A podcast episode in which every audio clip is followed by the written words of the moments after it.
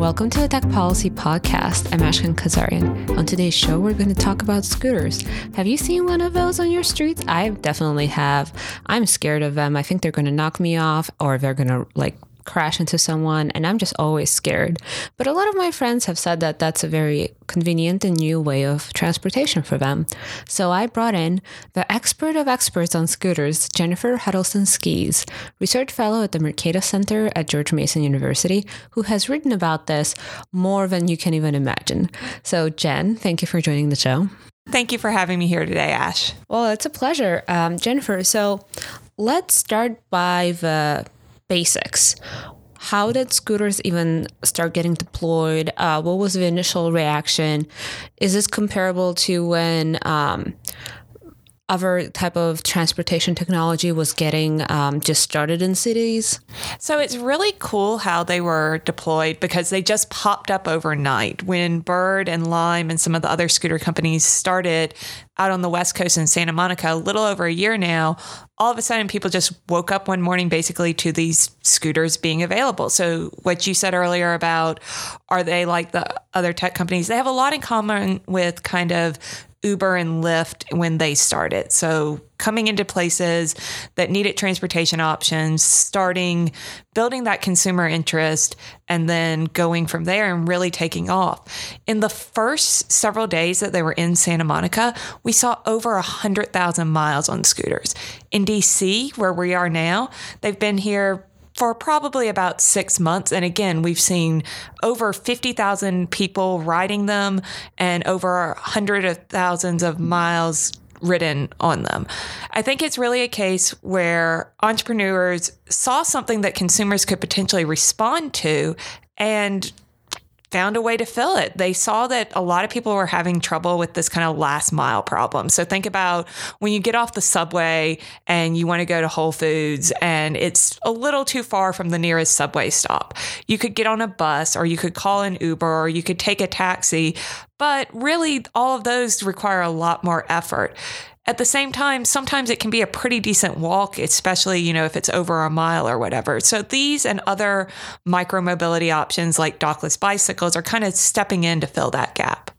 So, what has been the general reaction to this new transportation option being available? There's actually been a really positive reaction, both in terms of seeing a lot of pickup really quickly when they've launched, there's also been some negative reaction, particularly from regulators. Unfortunately, one of the problems with these devices is that cities can literally pick them up and take them to City Hall and not let the innovators have them back until they come and play nice as far as the regulators are concerned. So we've seen some back and forth between innovators and regulators. What's been really interesting is there was recently a survey done by Populus, and it found that actually all different levels of income had a positive view of the scooters. Also, they were mostly viewed, they had the most positive view uh, for people making under $50,000 a year. So at times there's kind of been this perception that this is, you know, a Silicon Valley tech bro way of getting around. But really, what we're seeing is that it's a much broader base that are happy to have more options in urban areas. Well, what I've seen in my personal anecdotal experience is a lot of teenagers also, right? And but at the same time, it's DC, so I see a lot of people in suits just kind of waving their way through the crowd. And I have a few questions just about the logistics of this. First one is, are you required to wear a helmet? In most cases, there is not a mandatory helmet law. This is a lot like bicycles in that while helmets aren't required, a lot of times it's a smart choice to wear one. And in fact, some of the companies, Bird, for example, will send you a helmet just for the cost of shipping and handling.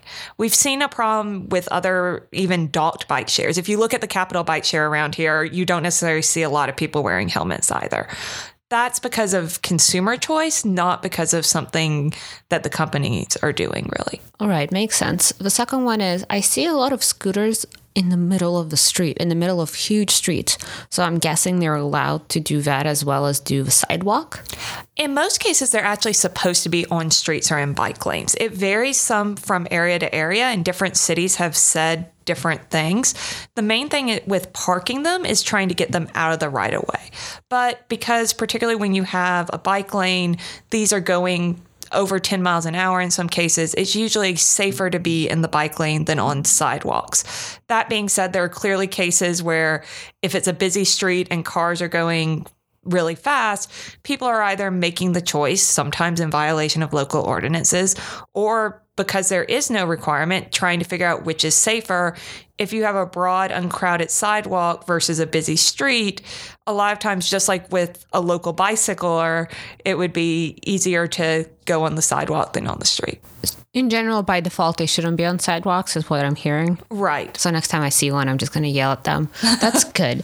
All right. You so, also shouldn't be seeing all those teenagers on them because you're supposed to be 18 to ride. well, maybe maybe they just look young. Maybe they're just aging well.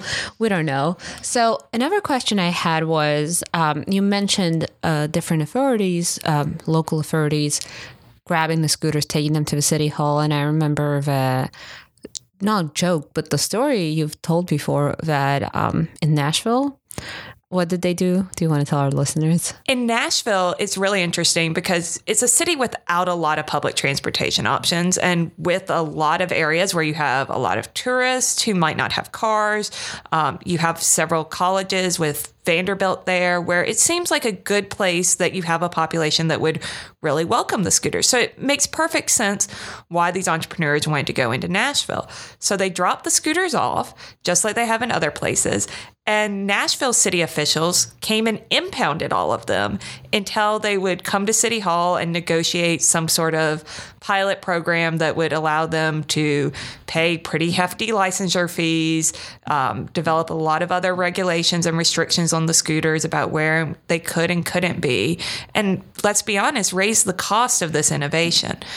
As a result, though, Memphis heard about this and welcomed them to Memphis, said, bring all, you know, we would love to have these devices here. It's a similar environment. There's not a lot of public transportation. We we welcome you here. We want to work with you. What can we do? And when they brought the scooters to Memphis, they actually had the mayor and the city council members on them on the first day and they've really shown how cities can embrace them. There's one more side note to the Nashville story, and that is when they impounded the scooters, City Hall employees got caught riding them around. So it seems like the city knew that this in was the a, city hall, right? In the there, city there hall. are videos of them just racing in the, the city, hall. It seems like they, they knew this was definitely a transportation option that could be fun and enjoyable and serve the city. And that they were looking at a way of, of regulating it while enjoying it themselves at the same time. Is this just a way for some localities to have a payday? Or do you think there's just different philosophy approaches to new transportation options that exist depending on where you are in America and how difficult and uh, intense the transportation crisis is? I don't think that most cities are looking at this just as a cash grab. I think that when we had Uber and Lyft coming, you had an entrenched interest with the taxi companies. You had somebody saying they need to be regulated the same way that we are.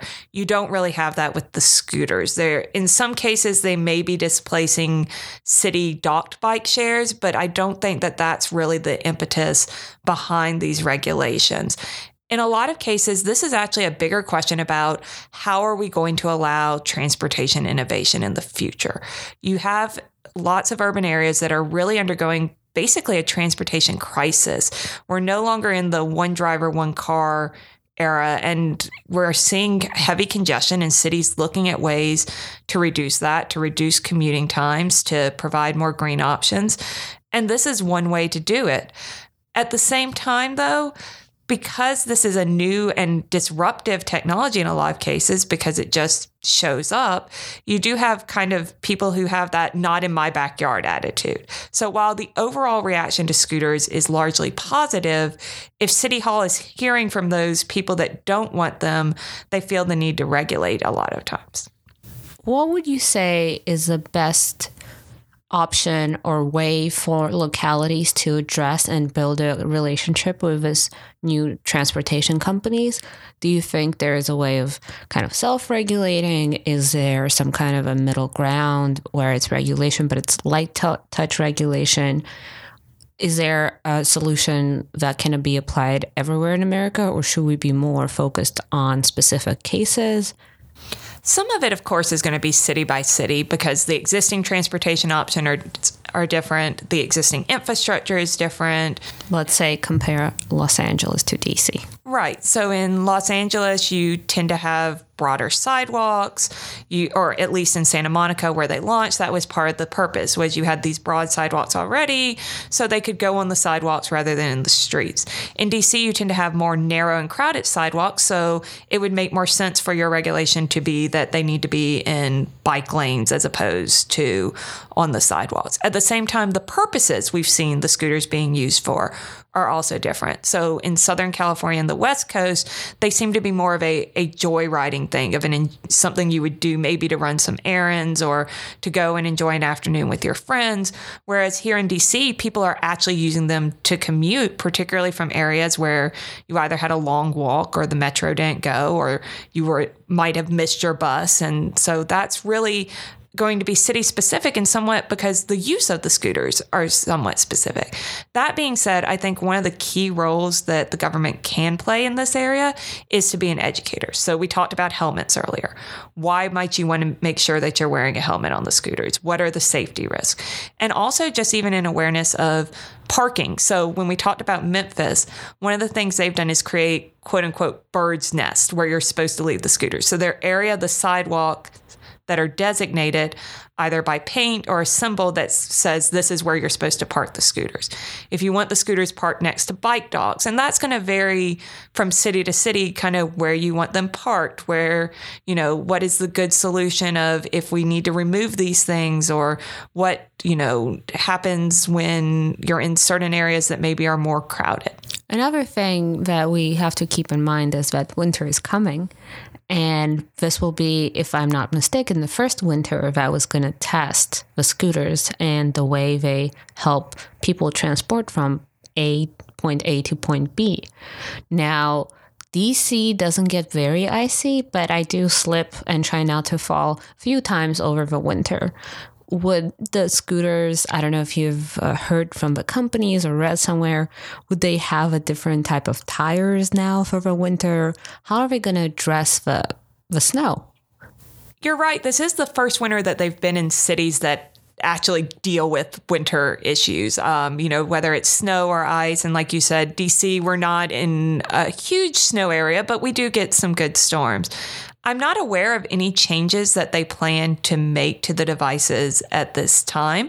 I think it'll be just like we've seen them in the rain. We've seen them go out in um, different areas where there might be different road conditions, better or worse. As a result, we'll probably see different ridership patterns more than we'll actually see a change to the devices themselves. Are you aware of any lawsuits against companies, scooter companies? So it's interesting. There actually have been two lawsuits recently filed, both out in California, one against the scooter companies and one by the scooter company. So there's a class action lawsuit against the scooter companies out of Southern California claiming that these devices have created a nuisance.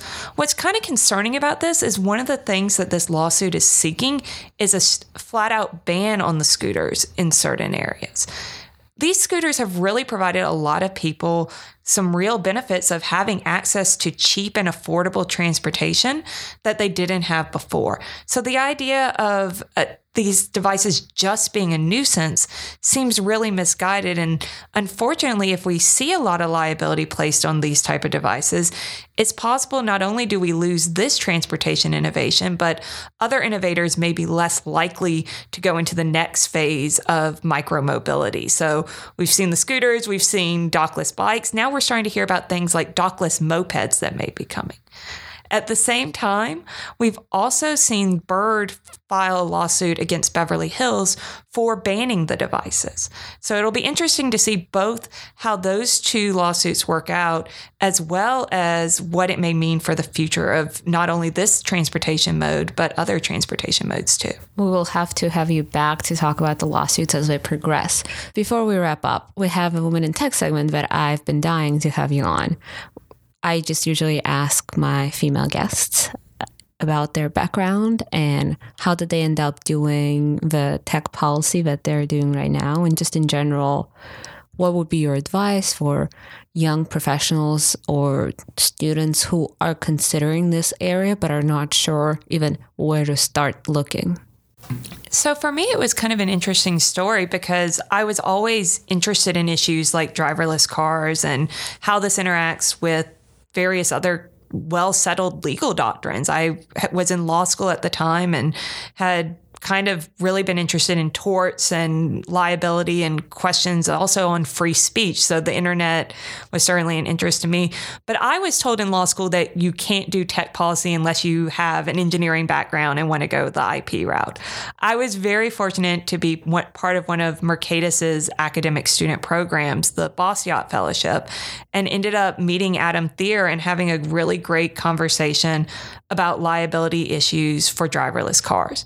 And it was really through that mentorship that I found out that actually I could do what I had wanted to do all along in a tech policy role, that I didn't have to have that super technical background to be able to talk about these issues. And I think particularly for a lot of women that can be something that holds them back of we assume that if you're not a programmer that you don't have the expertise to talk about this it is absolutely a boys club but also I know very few people who have uh, engineering or technology background who work in tech policy. Most of them have policy majors and a law degree or an, like an economics degree, and that's it.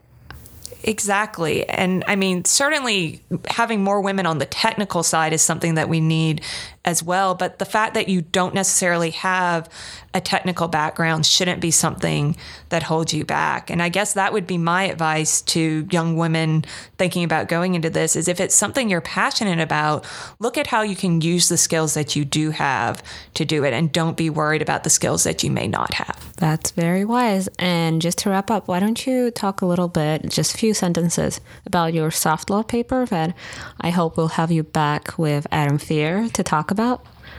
Great. So, Adam Thierer and Ryan Hagemann and I have a forthcoming paper called Soft Law for Hard Problems, looking at how we aren't really necessarily seeing these hard law legislative formal rulemakings anymore for these new emerging technologies, things like driverless cars, advanced medical devices, 3D printing, all things I'm sure Ash has talked about on the show at various points.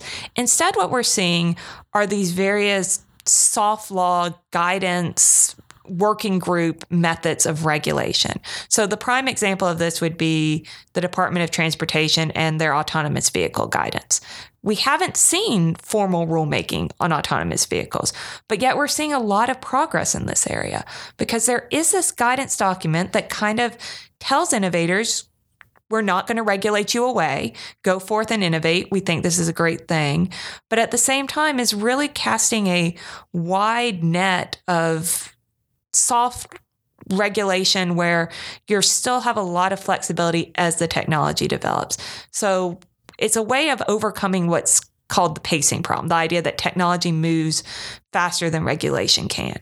At times, the pacing problem is actually a pacing benefit because you can't regulate away progress. But a lot of times, what we've seen is as a result of this pacing problem, some bad regulation or bad legislation try and stop progress. So, soft law can be a solution that helps kind of bridge this gap. Can't wait to talk about that. You bring Adam, I'll bring Berin. It will be a party. So, uh, Jen, thank you so much for joining us. Thanks for having me, Ash. We're going to link to Jennifer's Twitter and her Mercatus page that has a list of all the publications that she has done. And also, we're going to link to a few that uh, are specific on scooters in our show notes. So please look those up. You can follow Tech Freedom on Facebook and Twitter at Tech Freedom. Please leave us a review so others can find the show, even if it's a negative one. I just love reading them. Thank you for joining us. Tech Policy Podcast is produced and distributed by Tech Freedom, a nonpartisan nonprofit think tank in Washington, D.C. To learn more about our work, make a tax deductible donation, or find other episodes, find us online at techfreedom.org.